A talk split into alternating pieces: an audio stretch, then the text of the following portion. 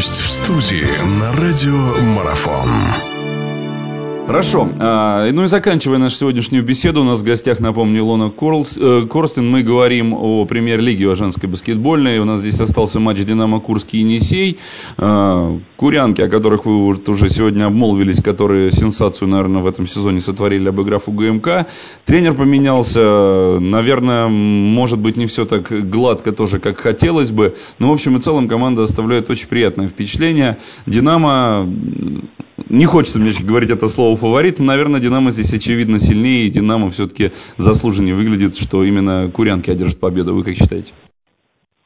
Да, курс, конечно, выглядит э, очень мощно в этом году, и, э, как я уже говорила, была сенсация, когда э, Динамо Курск обыграл УГМК, и, конечно же, это была неожиданность для всех, потому что УГМК своеобразный гигант российского баскетбола. Очень трудно обыграть эту команду. Но вот э, Куска получилось в этом году. Я думаю, что такие изменения, которые произошли в команде, э, не пошли на пользу. И команда выглядит очень хорошо.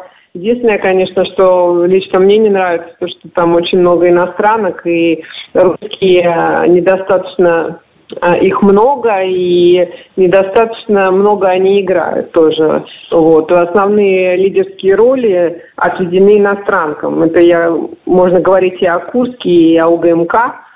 Вот. И почему я говорила, что именно Спарта мне очень нравится, потому что там очень мало иностранок и очень много русских, которые играют по многу и являются лидерами. Илон, вот э, позвольте еще немножко вашего времени отнять. Э, Все-таки это действительно интересная тема. Э, об этом всегда говорили, наверное, и будут говорить. Хорошо ли это, плохо ли, что их много, этих иностранок мало. Действительно отрадно, что есть молодые девочки наши, которым дают игровое время, которые говорят, как нам все-таки правильно двинуться, чтобы ну, это игровое время и в других клубах они получали. Что все-таки, может быть, что-то следует наконец-таки менять с регламентом в другую сторону? Вы как считаете?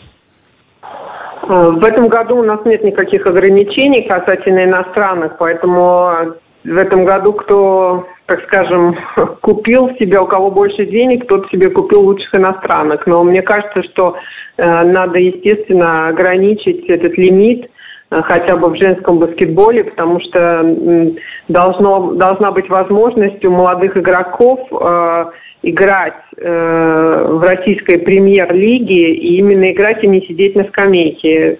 И играть э, в хороших клубах, потому что мы видели, что э, сейчас российский баскетбол э, находится не на таком высоком уровне. И, может быть, одна из причин это то, что российские игроки в своих клубах не являются лидерами, они больше подыгрывают или же вообще сидят на скамейке. Поэтому, когда они приезжают в сборную, то, естественно, у них нет уже этой уверенности и нацеленности на лидерство.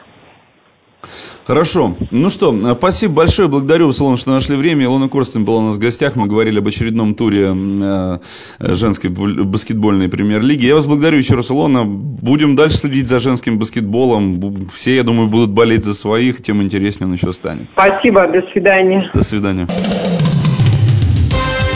Радио спортивной аналитики «Марафон». Знать все о спорте – наша профессия.